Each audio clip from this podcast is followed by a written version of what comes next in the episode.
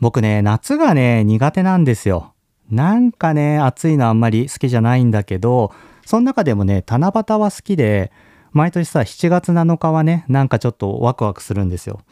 短冊にね、願い事を書くっていうのが昔から好きで、僕ね、高校が中野っていう地域にあったんですけど、中野駅に毎年ね、笹が飾られるんですよ。で、そこでフリーでね、短冊を書くことができて、若い頃はさ、私利私欲というか、こうなりたいとか、健康でありますようにとか、まあね、自分のことばっかり書いてたんだけど、10代の終わりの頃ね、一曲、ある曲に出会ってね、その曲の歌詞を知ってから、いつもね、願い事をするときはね、大体それを願うようにしてるんですね。で、なんて曲に出会ったかっていうと、宇多田ヒカルの Wait and See Risk かなっていう曲なんだけど、この曲ね、アメリカの神学者のラインホルド・ニーバーの祈りの言葉っていう言葉を引用してるんですよ。それがね、すごくいい言葉で、10代の頃ね、僕その言葉に出会って、感銘を受けてね、祈る時まあ願い事をする時には、その言葉を願うようにしています。今日ね、せっかくだからちょっとその言葉をね、ここで話したいと思います。神よ、変えることのできるものについて、それを変えるだけの勇気を我らに与えたまえ。変えることのできないものについては、それを受け入れるだけの冷静さを与えたまえ。そして、変えることのできるものと、変えることのできないものとを識別する知恵を与えたまえ。いい言葉でしょこの言葉がラインホルド・ニーバーの祈りの言葉なんだけど、宇多田ヒカルはね、Wait and See っていう曲の2番で、変えられないものを受け入れる力、そして受け入れら、みたいな感じで、ここのね、一節を引用してるんですよ。なんかいい言葉だなと思ってね、神様に何かを願う時とかに、何かこう、物が欲しいとか、なんかそういう自分の欲だけじゃなくて知恵が欲しいっていう自分には何が変えられて何が変えられないのか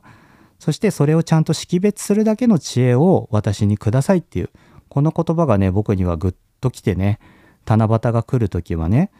短冊にこれ全部書くことはできないんだけどその一部分を書いて知恵のある人間になりますようにっていうのをいつも願うようにしています。今年のね、七夕もね、星に願いをかける際はね、そんなことを唱えると思いますね。さて、そんな感じでね、七夕7月7日が来ますけれども、今年ね、七夕の7月7日に新しいブランドが動き出すと聞いて、本日その方をゲストにお招きしました。本日のゲストは、吉山文也くんです。吉山くんは地元の熊本の食材で作るアイスクリーム、ブランコアイスクリームを手掛けたり、渋谷区幡ヶ谷にあるコーヒーショップ、パドラーズコーヒーのスタッフとして働く爽やかな青年です。そんな吉山くんが7月に新しいフレグランスブランド、サンバを発表するということで、ブランドのことやライフスタイルまでいろいろと話を聞きたいと思います。オープニングの後にね、登場しますので、皆さん楽しみに待っていてください。それでは今週もスタートです。アラフォーゲイのお姉じゃないのよ。平日の朝も、平面な夜も、どんな時もロンディロンディロンディロンお姉じゃないのよ。皆さんこんにちは吉山文也ですこの番組は水曜日の夕方5時にナビゲーターの藤田哲平が東京からお届けするパーソナルトークプログラムですゲイといえばおねのイメージが強いですがそうじゃないのもいるんですようふふなノリでアララーズとコネクトする番組です、というわけで本日のゲスト、吉山文也くんです。はい、よろしくお願いしますようこそ。こんにちははじめましてはじめまして。あ、僕ははじめまして。そうですね毎日会ってますねこんにちこはんに。ちはいい声だね。本当ですかうん、マイクを通して聞くとなんか低音が響いて てめっちゃいい今本当ですかちょっといつもさこのオープニングのやつって、はい結構陽気に僕読んでるんですよ。あ、そう、そうですよね。僕もゲイといえばおねえみたいなそんなね、ちょっとおしゃれな読み方できなかったですね。緊張しますね。いやいはいや、おしゃれでしたよい。やいやいやいや。なんか、何 ?FM 感出てまあ、した。本当ですか、うんそれは光栄です。最高です。ありがとうあごりざいがます。とうございます。よろしくお願いしよまろすしく。お願いします。吉山くんってさ、はい。僕いつもさ、ヨッシーって呼んでたうかんらさ、うん。みんなヨッシーって呼んでくれて。呼んでるよね、はい。ちゃんと名前をさ、はい。分かってなかったのそうでですよね。みんなね、多分分かってないと思 いますね。今回さゲストに招くってことで、いうんなんか吉山くんがネットとかでね、うんこうインタビューとか受けてるのないかなと思って調べてみて、いいろいろ読んでたんだけど、はい。あふみやくんだったすそうなんですよね、実は。まあなんか別に名前の由来もすごいシンプルで、親父が単純に藤井フミヤが好きで、やっぱりそうだよねなんですよ、漢字も一緒で。うん、藤井フミヤってさ、はい今はカタカナでフミヤだけそどうです、そうです。チェッカーズ時代は、ねね、あの感じで。そう全く一緒だと思ってそうなんですよ。吉山くんって九州生まれだもんねそうですね、九州男児で。ポッドキャストって出たことあるんですかもちろんないですよお。ラジオも初めてで。初めてなんだ初めてで。なんかさ結構いろんなさ、はいはい雑誌とかメディアに登場してたから、ここういうのにも出てんだろうなと思っていやいや、なんかもう喋り下手なんで、口下手なんで、本当にあんまり表に出る人間じゃないです ね、多分僕は。いやいやでも今日はねいろいろとなんかこうはブいランドを始めるということなんで,、そうですねお話を聞かせてください、はい、よろしくお願いします。えーその前に、吉山くんといえばねあの、東京都の渋谷区の幡ヶ谷にあるパドラーズコーヒーっていうところでねはい働かれてると思うんですけど、そうですね。あれパドラーズで働くタイミングで東京に来たんでしたっけそうです、そうです。もともと、そうですね、福岡、大学も福岡で、うんあの、そのまま福岡でまあ働いてたんですけど、うんそう、パドラーズで働かせていただくことになって、えっと、上京しました。へえ、はいじゃあ東京生活も6年ということでそうですね。まあもうすっかり慣れますよね6年ですね。もうなんか、うん、何の違和感もなく。えーどっちが住みやすいですか、あでもうーん福岡が地元ではないんだよね地元ではないです。熊本かはい、はい、そうですね。大学から住んでただけでう、んうん、でもなんか今住んでる場所が僕は結構なんだろうまあベストというわけじゃないんですけど、うんまあなんかすごい、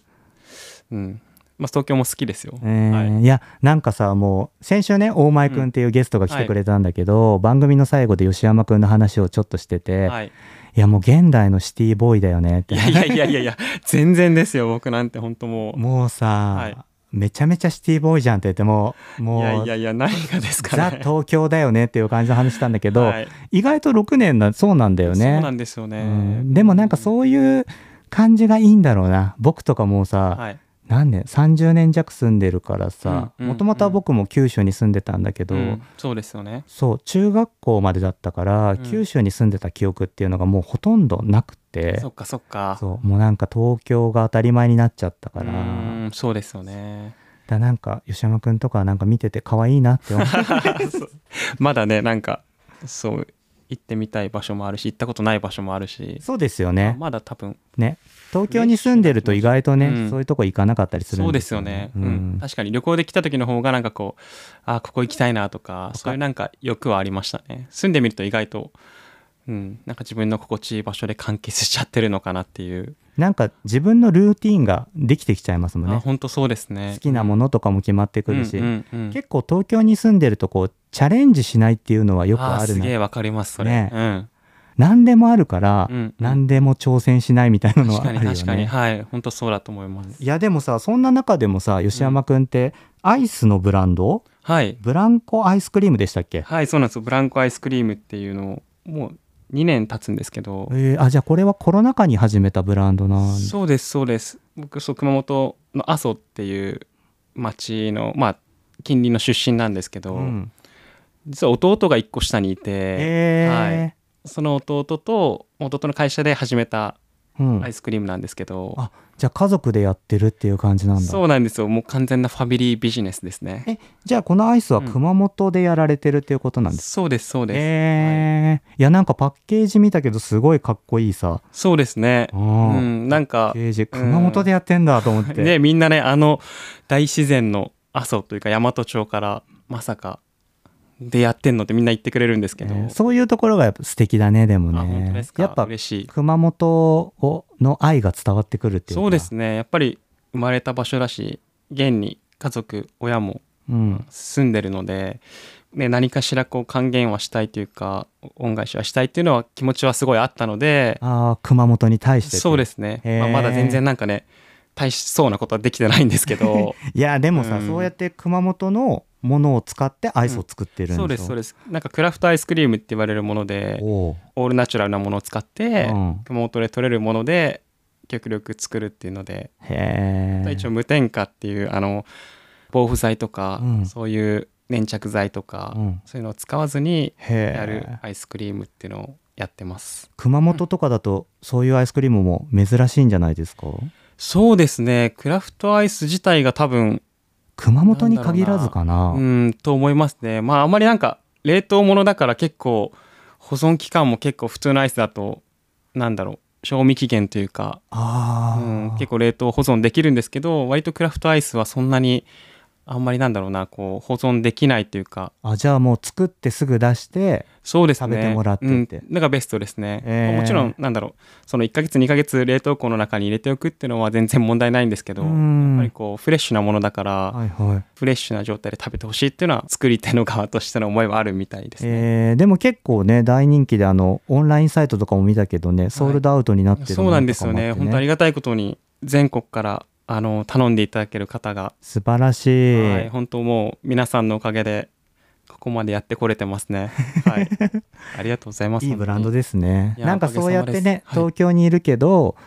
えー弟さんは熊本にいらっしゃるんですよねそう弟は、えっと、もう熊本に帰って、まうあ、んちょっと別の本業というかはあるんですけど、うんその中でアイスクリーム弟もたまたま地元に何かしらこう還元をしたいっていうのを思ってて、えでー僕が出身住んでる町が大和町っていうところなんですけど山の都って書いて大和町なんです けど、いい名前 そうなんですよ素敵な名前ですよね。なんか僕あの Google マップで調べたんですけど、うんうんちょっと熊本の上の方だよねそうですね宮崎県にうん宮崎も県境で大分にも近いみたいな近いそうですねあの辺広いっでてすね。さ、うん九州のほんとど真ん中っそう九州のへそって言われるてやっぱそうだよね、はいそうですうん、へ平立神社っていうねもう本当に素晴らしいこう神社がえあって、うんまあ、すごいパワースポットって言われてあてら神聖な場所があるんですけど、まあ、神の起源って言われてる場所そうなんだ、はもう山あいですよねそうですそうです、うんはい海からは遠い場所だもんね海とはちょっと真逆ですね熊本はもともとあんまり海が近くにないんで、うんまあ、海への憧れはすごいあるんですけえど、ーじゃあまああれだね山があるから畑もあってそうですあとはそうですね有機農業がすごい盛んな町でそうなんだそうなんですよね、えーそれはもう昔からですか昔からです、へえあじゃあやっぱそういうところで育ったから、うん自然とそういう無添加のアイスを作ろうとかっていうのがもう、んナチュラルな感覚で生まれてきてるんだろうねそうですねうん素敵だねそうですねあとはまあそういったなんだろうなそういう農業がまあ盛んな場所だから、うんまあ、野菜とか果物とかあのいろいろ作ってる僕の知り合いとか、うんまあ、家族の知り合いとかいるんですけど廃棄される野菜がやっぱすごい多くて、へそうえ果物もそうなんですけど、うんやっぱりこう型落ちしたものって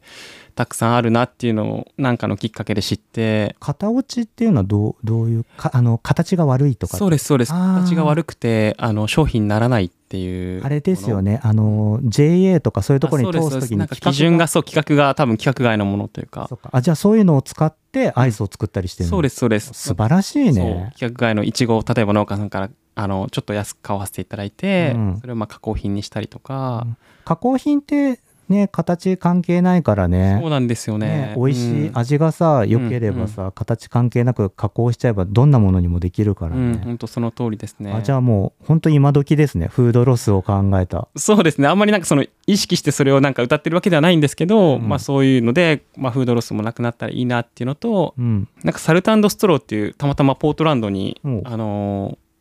アイスクリーム屋さんがあってへーそこがスタンプタウンという普段パドラーズコーヒーで扱ってる、うんあのコーヒー豆をこう豆かすとかちょっと出せなくなったコーヒー豆を使って、うんアイスクリームを作ったっていうのを僕ポートランドあの行った時もあの知ってあポートランド行ってるんだそうなんですよ。羨ましいな そうなんですよね、まあ、コロナの前なんで3年前かえーでそのお店にも行かれたって行きました行きました、えーそういうのがあるっては知ってたんですけどたまたま弟もなんかその地元に帰って自分の仕事をしながらそういうアイスクリームのことも始めて、うんなんか最初もアイスクリームじゃなくてもなんかこう例えばサブスクみたいな形で、うん例えば規格外の野菜を流通させるとか、うんまあ、例えば加工品だったらジャムにするとかなんかいろいろ方法考えたみたいなんですけど、なんかの記事か本かであの見たものがそのサルトストローのあの記事っていうか本だったみたいで、へえそれで僕に連絡してきて「アイスここ知ってる?」っていうふうに連絡もらって、もちろん知ってるよみたいなうんなんかこのアイスって加工品すごいいいと思うんだよねって話になってそこから話がどんどん盛り上がってそれからもうなんかスタートしたって感じですね仲いいんだね兄弟ねそうですね年子なんで昔から仲はいいですけど羨ましいな、うんち僕ねお兄ちゃんいるんですけど、はい、無添加のアイスの話とかしたもん ななビジネスの話はそうですよね一回もしたことないな、うんまあ、ず僕より全然しっかりしてるんで羨ましい、うんあなんか憧れる兄弟関係で、ね、そうですよねよく言われるんですけどねなんかベタベタベタしあのした関係ではないんです けど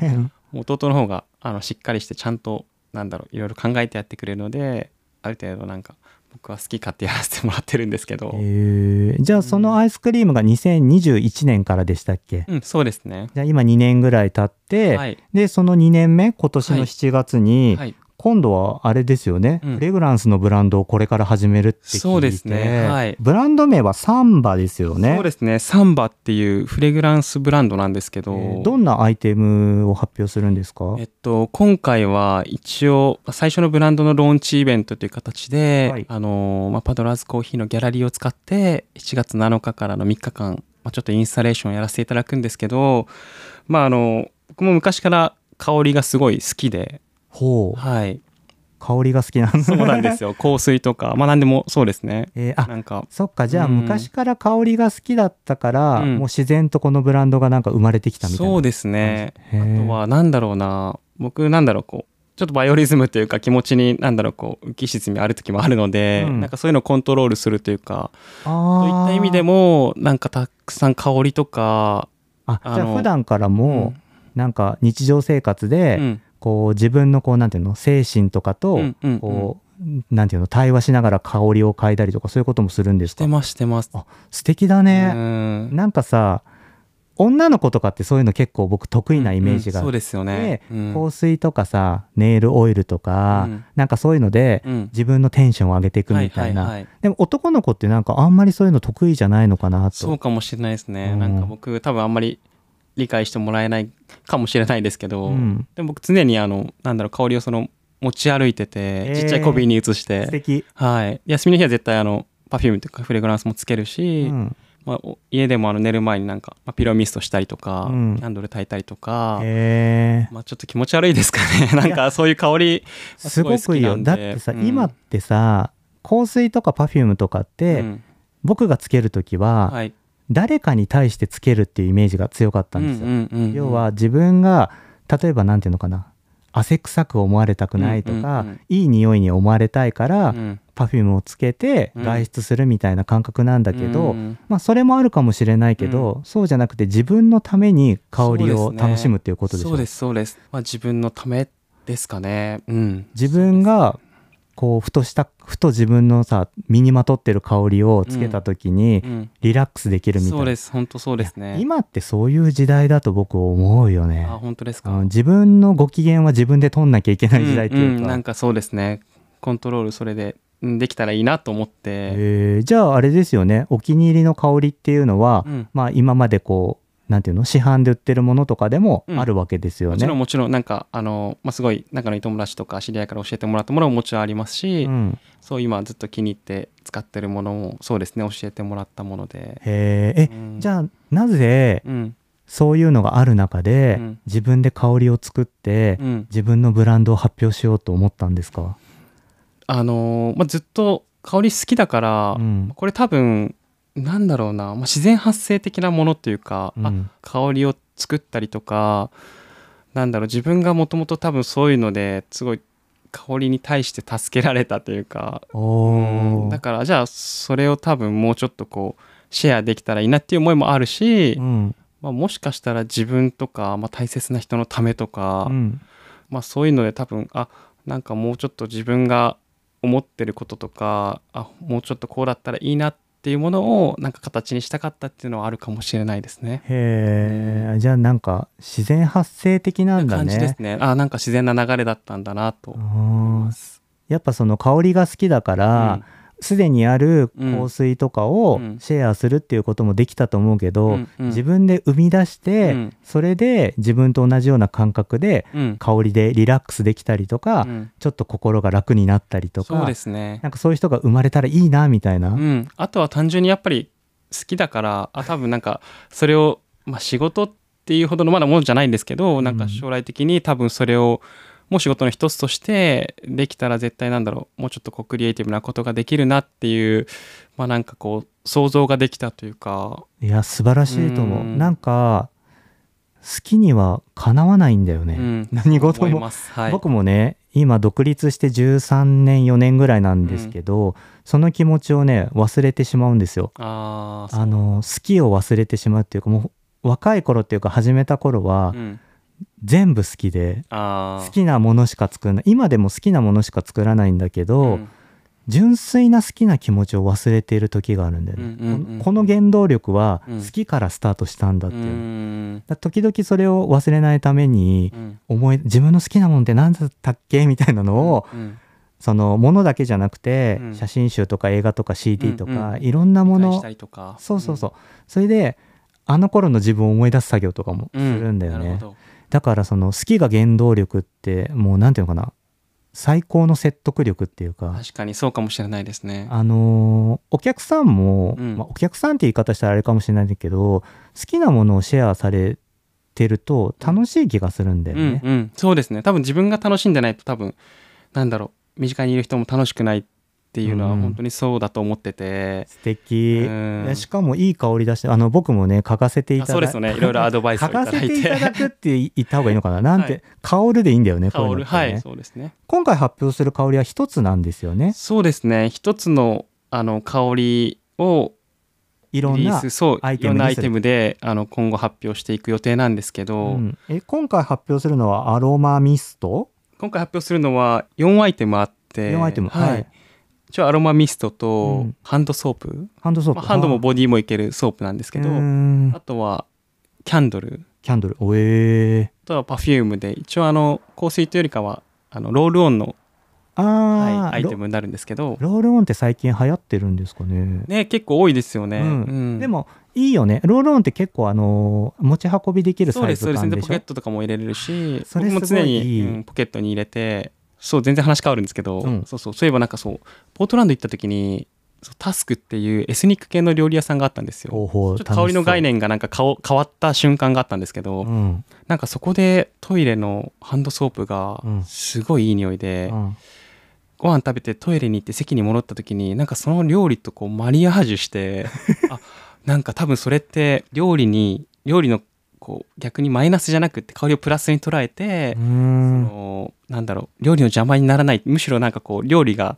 なんだろうそこにいることでエスニックのこうさらにこうエスニックすご感いを、ねそうそういうなんか味わえるようなはあはあプはあラスになる香りだったのであこういう感覚って多分日本のなんだろううん今までの感覚ないなと思って。ハンドソープが料理をの演出の一つ演出のつ一つとしてはあオリジナルで作ってて、まあ、それもなんか面白いなと思って今回そのハンドソープもなんか作りたいなと思って、えーなんか素敵だねそのさハンドソープを使う人がうん自分の生活ライフスタイルの中のうん、演出の一つになるみそうたでいすな、そういです、や素敵なんか僕さ、うん最近あのーご飯屋さん食べ行った時に、はいイソップとかもハンドソープ出してるじゃないですか、はいそのご飯屋さんねトイレにイソップが置いてあって、うんうんでそれを使ったんだけどはい、やっぱちょっとね幸せな気分になるんだよなりますよねやっなぱ手る洗ってなんか普通の市販のよりかはやっぱりいい匂いがするとなんかそれですごい僕も幸せっていうかなんか一瞬こうなんかね口角が上がるような瞬間があったありとかるよね、うんいや僕とかさ貧乏症だから、はいもうそのハンドソープだけで、うんそのなんていうのその日のお会計のはい、 100円分ぐらいは損してない 得した気分になはいる、はいはい あそうですよねイソップ使ったから100円は得したなみたいな、うんうんうん、なんかねいいです よねそうトイレのハンドソープがいい匂いがするとか、うんうんそういうのにこう気持ちが落ち込んでる時とか、うん結構さトイレとかってさ、しうんあの職場とかでもそうだと思うんだけど、うん上司に何か言われて、うんああちょっともうやだやだみたいな時に逃げ込む場所とかでもあったりするような気がし確て、かに確かにそうですね、うんそんなさ職場のさ、うんトイレにさすごいいいハンドソープはないかもしれないけど、うんそういうところでもさ、まあ、例えばロールオンとかでさ、うんちょっとリラックスできたりそとうかですねでもロールオンのさ、うんパフィパフュームっていうんだっけ、わめっちゃいいねそうですね割となんだろうこう香水みたいにちょっと刺激的な香りではないんですけど、まあうん今回オールナチュラルで作るんで、またナチュラ そうなんルですよなんか、まあ、別にこれ歌別にもちろんなんかなアんイだスろうと一緒だそうねアイスと一緒ですね要はそれがさあの吉山君ってさそういう環境そういうさ、畑があるところで育ってたから、うんそういうのが当たり前だから別に歌う必要がない、そう別になんか意識してやってるわけじゃないんですけどまあなんか自然なものがいいのかなと思っ素て敵じゃんそうですねなんか男の子もね、うんあの気にせずそういうのはさ、うん楽しんでいきたいよねそうですねねこれ男女関係うんなうくさ、ん本当そう思いますあとロールオンってさ、うんすごい携帯が簡単だからさ、うんちょっとさポーチに入れとくといやかほんとそうでポケッすトに入れとくとか、僕も本当にパンツのポケットに入れたり とかあとはシャツのこの胸ポケットに入れたりとかいいね、はいサラリーマンとかでもいけちゃう感じどなんこですでもいけると思いますよ素敵、うんあじゃあそういうアイテムを、えー7月7日から発表するそうですとはいいうことですね。へーえこのさ、はいサンバっはいてどういう意味から来てんですかなんか特に深い意味はないんですけど、うんまあなんかサンバって響きもすごい可愛いし あのブラジルのサンバのダンスのサンバから、まあ、一応取ったんですけうんどあやっぱささっきさ、うんなんだっけポートランドのお店でちょっとエスニックなとかさ、今さブラジルとか出てきたけど、ちょっとそういうさ、はいなんていうの癖のある香りっていうか、はなんていうのかななんて言えばいいんだそういうのね ねなんかちょっとそうかもしれないですねあの乾いた香り、うんだってさこれさパッケージにもさ、うんなんだっけスリーピングジプシーって入ってるそんうでですすよね香りのブランド名はそのサンバっていう名前でちょっとあの造語なんで英語のスペルは SANVA なんですよね、うんうんそれでサンバなんですけどあの香りの名前はスリーピングチープシーっていうおー名前でこれマイケル・フランクスっていうほいあの、まあ、アーティストがいるんですけどおいその人のまあアルバムから撮ったんですけどおしゃれいやいやいやいそうまあそれパドラーズでもレコードでかけててどんな音楽なんですかなんかでもマイケル・フランクス自体はブラジルのボサノバとかからこうインスピレーションを受けてなんかバックバンドにそのそういう人たちを入れたりとかしててあなんかこれサンバだしいいかもと思って、うんそうでジャケットがちょっとなんだろうなこうなんかこうキラキラしててなんだろうこれあんまり言っていいのかなちょっとトリップしたようなこうへー時に見えるような景色というはいはいかはのようなこうなんだろうジャケットなんですよねい、う。んうん、なんかそれって別にそのトリップって言ったんですけどなんかそれぞれ多分人の心地いいこう感じとか、えなんか僕も風を感じてあ気持ちいいなとかあいい香りがするなとかあリラックスしてるなっていう瞬間ってなんかそういう時なのかなっていう、まあ、瞑想に近いのかもしーれないですね。あーわかるな、うん僕も瞑想するけど、うんうんなんか瞑想はどちらかというとさ頭を空っぽにうんすうんうるん瞬間だけど、空っぽにしつつうもん何かが見えてくる瞬間そうっですてあるじゃそうんです、はいそうなんですよねなんかさトリップっていうとなんかさ、なんていうのこうのんそうごめんなさいなんかねイリーガルな感じになっちゃうからあん EDM まりのさギラギラな感じするけど、香りっていうのもそうじゃないなんかさその香った瞬間に一瞬さ、はい自分の中で何かが見えるといそうですそうですかな本ん当そうだと思うんですよねなんかその嗅覚じゃない何かが開く瞬間とかはあるよそううななん気ですするよよねねな。んか多分見えないものだけど、うん何かがこう発生してるっていうのが多分その瞬間だろうなと思っててそれ多分五感に絶対つながるから、うんなんかその瞬間とか僕結構好きでなるほどねやっぱり大切にしてるあじゃあなんかそういうのがつながって、いうんそのレコードジャケットとかからもインスピレーションが来たりして、そううんこのなんだっけスリーピングジプそうシースリーピングジプシーっていう香りが、はい、今度ローンチする香りですねあ香りの名前名前なんですよスリーピングジプシなんかー、はい、 エッチだねそうですかねまあでもな セんかクシーか、うんそうセクシーなんかあまりセクシーっていうのを表にこう、まあ、出してるわけじゃないんですけど、うんちょっとこうなんだろう香りって少しだけこう隠れた、まあ、セクシーさとか色気とか色気だねまあ、うんそういうのも必要かなと思うからそうだよねちょっとさあの日常じゃない香りというか、んんまさしく日常の延長線なんだけど、うんちょっとドキッとするようなそうですそうですとか本当そうですね、うん本当にその通りで、楽しいねそのさアイスの話からもやっぱつながってるっていううん、か、なんかやってることはすごいつながってるかもしれないですね。ね、そのなんていうのこうナチュラルなもので作るっていうのとか、あとはさ例えばパドラーズで働いててうん、かけてたレコードのジャケットからインスピレーションが来てたりとか、そうですね。そのポートランドだって、うんパドラーズとね関そう係でがあすって、ね。あのそうオーナーの松島と加藤がもともとそっちの方になんだろうこうコネクションがあって、うんポートランドっていう街をもちろん僕も知ってそれで行ったのポートランうん行ド、きましたそれで、じゃあやっぱさ働いてる場所から行った場所で、うん、なんかまたインスピレーションを得そうインスピレーションをて受けてっていやっうぱその面白いねなんかこうさ、生活と仕事の中から自然と生まれてきたブランそうドでっていすうね感じだねうん素晴らしいねいえ、まだね、ちょっとドキドキなんですけど、いろいろ始める、新しいことをなんか始めるっていうのは、いやっぱりすごいや不安と、なんだろう、希望と、いろんなか気持ちが葛藤してるんですけど、まあ、僕自身もまあ好きなことをやってるから、まあ、楽しみです。みんなにお披露目できるってことはすごいありがたいことだし、ーうん、さっきも言ったけどやっうんぱ好きが、好きが原動力になるってね、んすごく素敵なことだと思うからそうですね。それが7月7日から発表されるんですそようね。ですね。はい。えーあのぜひ僕もはい。会場にひ会場にというかパドラーズに遊びに行かせていただきますぜ。これっお待ちしてますさ、はい。このサンバの情報っていどこかから見れたりとかするんですか、そうですね。まだ、あの、一応リリース全くしてなくて、うんあのーでも今回、あのーなんだろうちゃんと SNS というか、うんインスタグラムのアカウントも来週とかに一応リリースする予定なんであわかりました、はいじゃあ7月7日の頃にはもうできてるような感じなのそうですねあじゃあそれぜひはい荒尾根でもシェアさせてもらったよりろして、しくお願いしますもちろんです多分この配信される頃にはできてるんじゃないかなと思うのうんで,、そうですねその頃にはあの概要欄とかにもあ貼らせていただきますぜひよろしくお願いしますちょっと改めてね、はいあのイベントの詳細をご説明すると、うんえー今話してくれた吉山くんの新しいフレグランスブランド、はいサンバは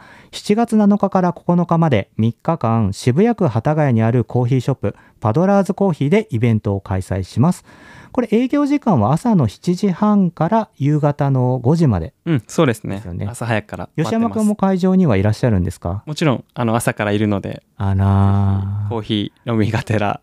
会いに来てくれたら嬉しいです、またさその香りとさ、コーヒーがミックスして新しいね、何かが生まれ,、が生まれたらねいいですよねえーうんぜひみんなにねあの楽しんでいただきたいですね。そうですね、まあ、ちょっとインスタレーションというか初めてのローンチイベントなので、まあ、ちょっとタイトルとかもつけて、えっと、展示のタイトルは、えっと、デザートブリーズほうスリーピングジプシーっていう一応砂漠に吹く風スリーピングジプシーっていうタイトルでやるんですけど小原伸水さんっていう、うんあのすごい僕が尊敬してる写真家の方がいるんですけど、はいその人にこうこのタイトルに合わせて撮り下ろしてもらったちょっと抽象的な写真になるんですけど展示しますああとはその素敵、はいあじゃあ商品が並んでるだけじゃなくて、うん写真を見たりすることもできるってそでうですむしろまあそっちがメインなのかなっていうなんかあまりもうプロダクトを売るっていう行為というよりかはもちろんまあ来ていただいて気に入っていただいたらまああの頼んでもらったり受注してもらったりっていうのはあるんですけど、まあ、そのブランド自体がどういうものかとか僕らがまあどういう今後活動というか思いでこのブランドをやっていくのかっていうのをなんか見てもらえたらすごい嬉しいなと思っててえーあうんコンセプトをじゃあ伝えるそうです伝えるえー素敵ですね。はい、でベン・デイビスっていうあの編集をやってるうんオーストラリア人がいるんですけど、にちょっとこうあの間に入ってもらって空気感を書いてもらってますえうーんなんかブランドテキストもすごい面白いんであーなるほどね、じゃあなんかただあれですね香りを嗅ぎに行くだけじゃなくて、うんうんいろんなものを楽しめるそとこでこういろんな体感してもらい五感を使って体感してもらえたらなって素いう、敵です、はい、映像もあるんであら、いもうなんかてんこ盛りだねそうなんですねもうどんどんやりたいこと が出て今もうじゃあ準備真っ最中ですかねえちょっとドキドキしてますねそうだどうよしようかなっていねうこれ配信されるのが7月5日なので2日後にはもうね、はいスタートしてるとそ思ううですからね頑張ってください、はい応援しておりますありがとうございますさあてな感じでね、はいあのー次のコーナーもね、吉山くんにはお付き合いいただくんですけどよろしいですか、もちろんですちょっとだけお付き合いください、はいアラサーゲイもお姉じゃないのよ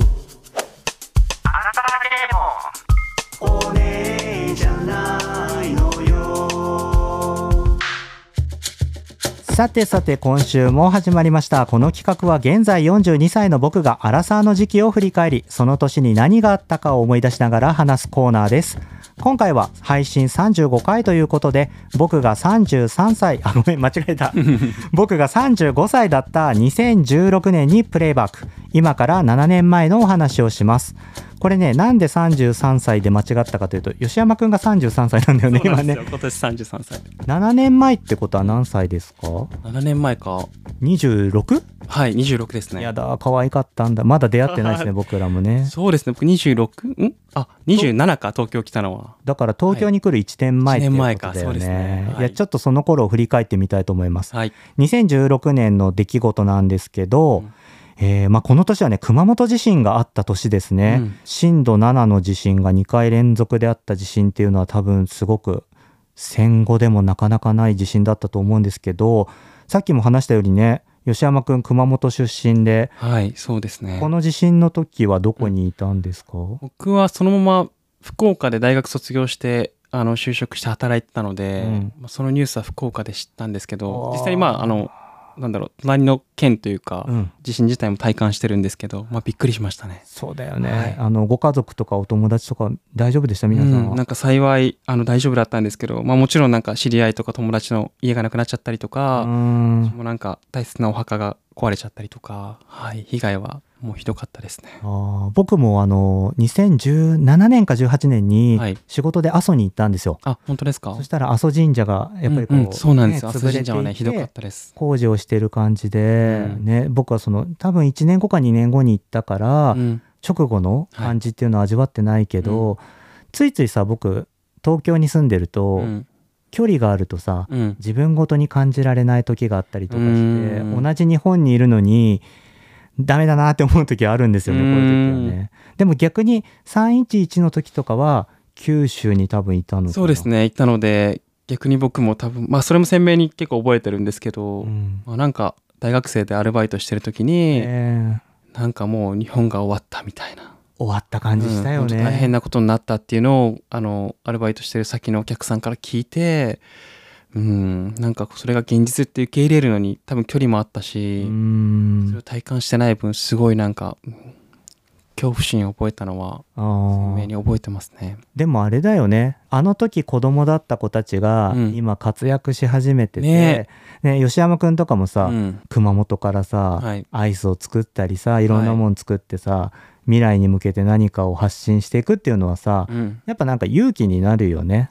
ねそれでやっぱ少しでもなんかね 今後役に立て役に立つというかはいなんかこう恩返しができたらなっていうのは常にあるんですけど、なんかね具体的にさそういうことを言ってなくてもさ、うん見てくれてる人はいて、うん歴史はつないでいくっていうか未来ができていくと思うからうね、ん、そうですなね。僕も311の時日本終わったなって思ったけど、うんなんやかんやで生きてるし、うんうん、なんかそうですね。新しいものはどんどんできてうるんうん、し、子供も生まれるし、うん未来はつながってるからね確かに。大丈夫なのかなって思います。そうですねう。んうんあとはですね2016年はドナルド・トランプがアメリカの大統領になった年だったり、うんタイのねプミポン国王が亡くなった年なんですよ。えーこれ88歳だったんですけど、まあ、日本だとあんまりこのニュースってそんなに大きいニュースじゃなかったかもしれないんだけどうん僕ねこの時ちょうどバンコクに長期滞在をしていてこのね亡くなったタイミングにタイにいたんですよ。うん結構これはあのタイの人たちにとってはすごく大きなニュースで、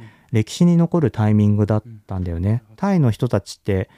すごいカラフルな服をみんな着るんだけど普段ねうんこの時はもうみんな黒い T シャツをえー、そうなんだ。あのデパートとかうんスーパーとかが黒い T シャツしか売ってなくって、えーでもね1週間か2週間ぐらいしだすと、うん普段みんな黒い T シャツを着ないからはい。 黒をどうやって楽しむかみたいな方向にそうなんだ。ななんかそういうところがやっぱり東南アジアの人たちだなと思って、なんかちょっとほっとしたのもあったけどね、うんうん本当にみんな落ち込んでたからね、ね。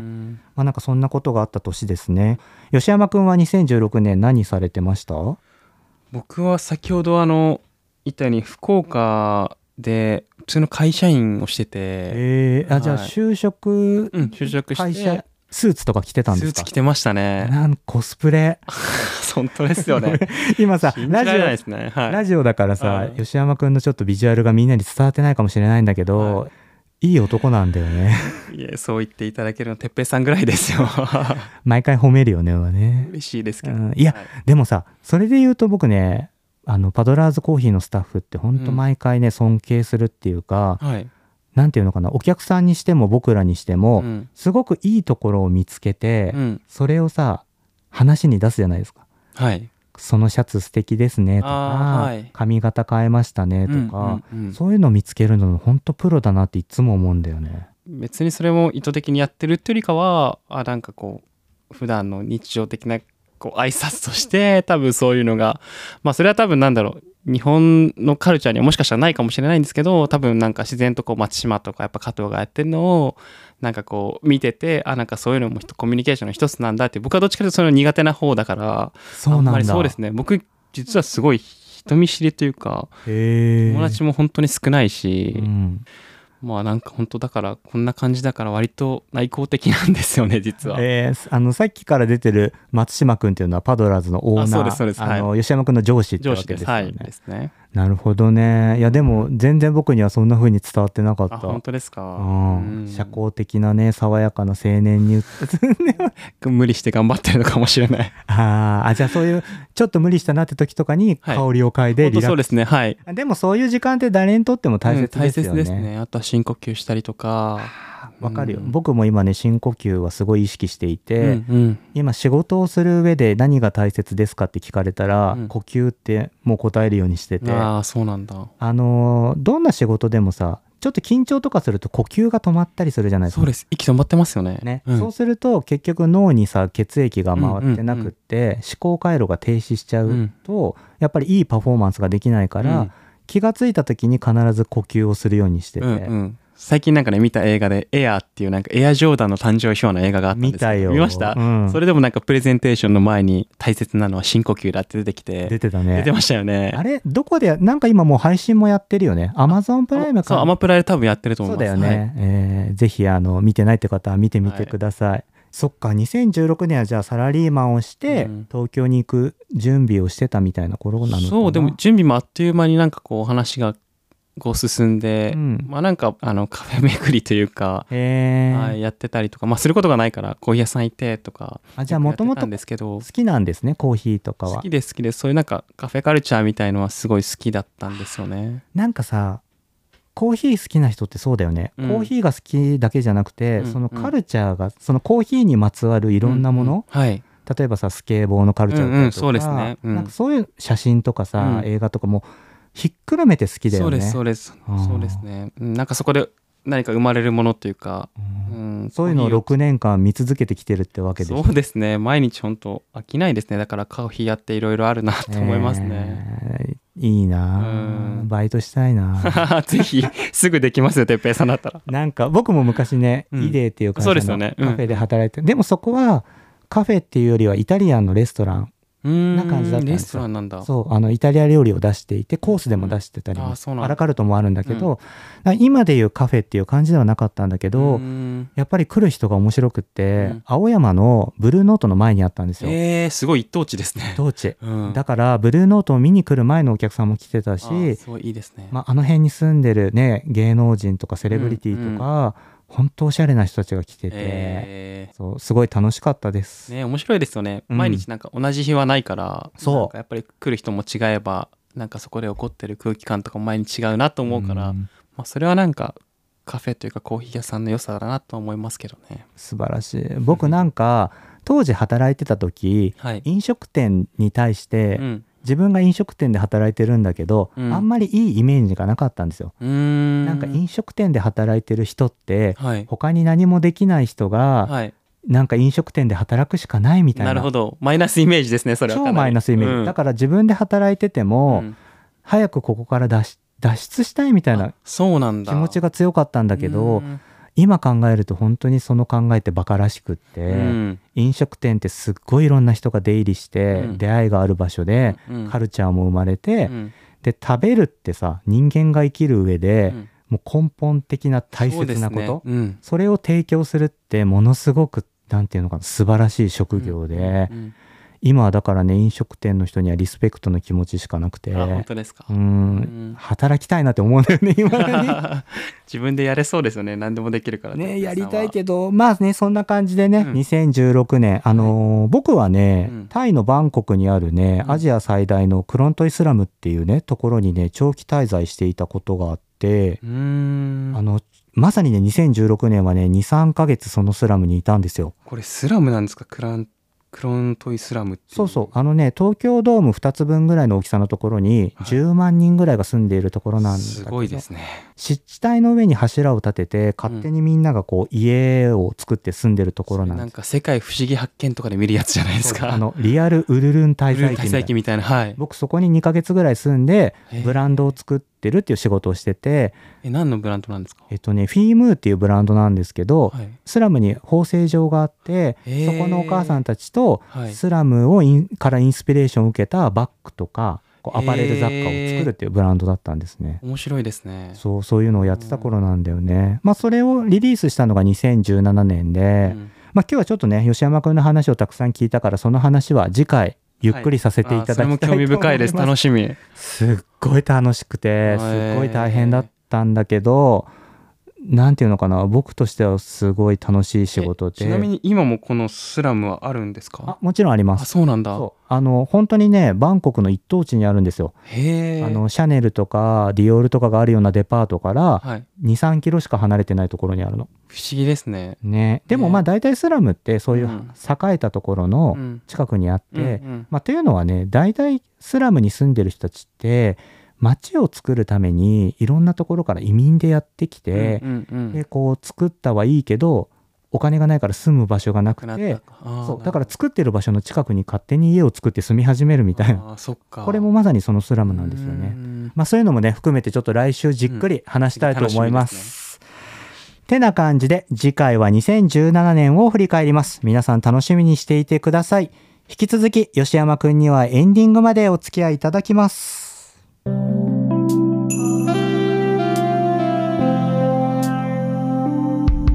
あらあらあらおね It's fine day 最後にこの番組ではアララーズからのお便りを募集しています番組への感想や質問くだらないけど誰かに伝えたいことなど何でも構いません宛先は概要欄にある応募フォームからお願いしますまた番組の感想は Twitter でも募集中です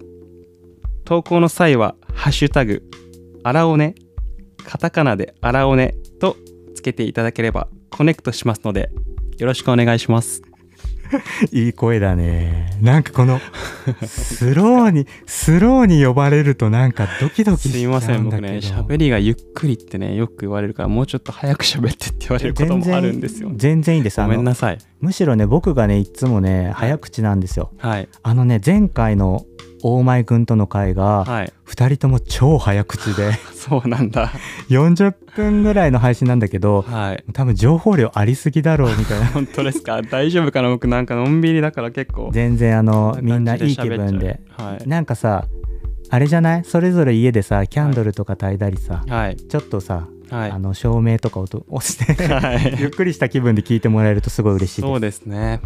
す。てな感じでね、あのここでアラオネより少しお知らせをさせていただきます。アラオネオフィシャルグッズのコネクトバッグに新色が登場しました。えーとですね、色はですね、ついにブラックが出ます。前ね、なんで黒色作んないんですかみたいなお便りが届いて、黒の生地がないから作ってないんですよ みたいな、すごいね、単純な理由の話をしてたんですけど、アララーズがね、バッグを買ってくれたおかげで、アラオネは予算をゲットできましたので、生地を買うことができました。なのでね、ついにあの黒を作って発表します。本日7月5日より僕のオンラインショップで販売をスタートしますので、ぜひご覧ください。続いて7月のトークテーマの発表です。えー本当はね、先週しなきゃいけないのにすっかり忘れてました。7月のトークテーマは、夏のご予定、テルミー教えてです。今年の夏に予定している出来事をお便りで教えてください。お便りフォームもね、概要欄に URL を貼っておきます。吉山くん、今年の夏はどんな風に過ごされるんですかねまだ何もノープランなんですけど、まあ、ちょっと最近なんだろうこうあんまり息をつく暇がなかったというかのんびりしてないなって感じることが多かったからまあなんか遠出というよりかは例えばなんか近場で、ね、気持ちのいい場所に行きたいなっていう なんかただぼーっとする時間が欲しいなって思ってます。ぼーっとする時間大切だよね。うん大切ですねちょっとさ、なんか、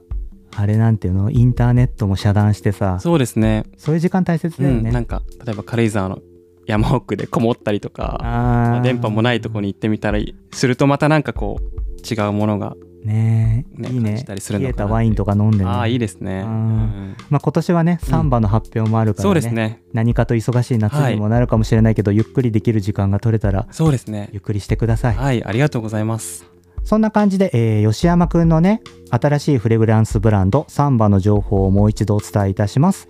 7月7日より渋谷区幡ヶ谷にあるコーヒーショップパドラーズコーヒーでイベントを開催します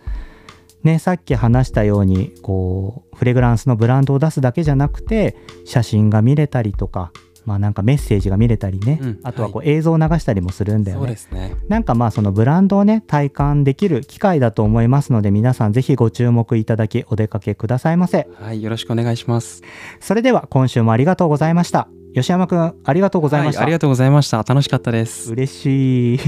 いやなんか、い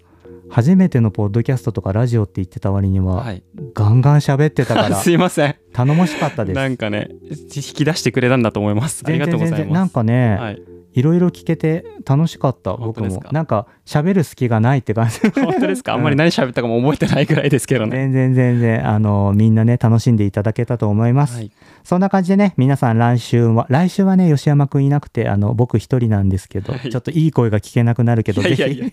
来週もコネクトしてください、はい藤田哲平でした最後の指名の言葉があるんですけど一緒に言っていただいていいですかもちろんです。いきます、はいせーのじゃあねじゃあーね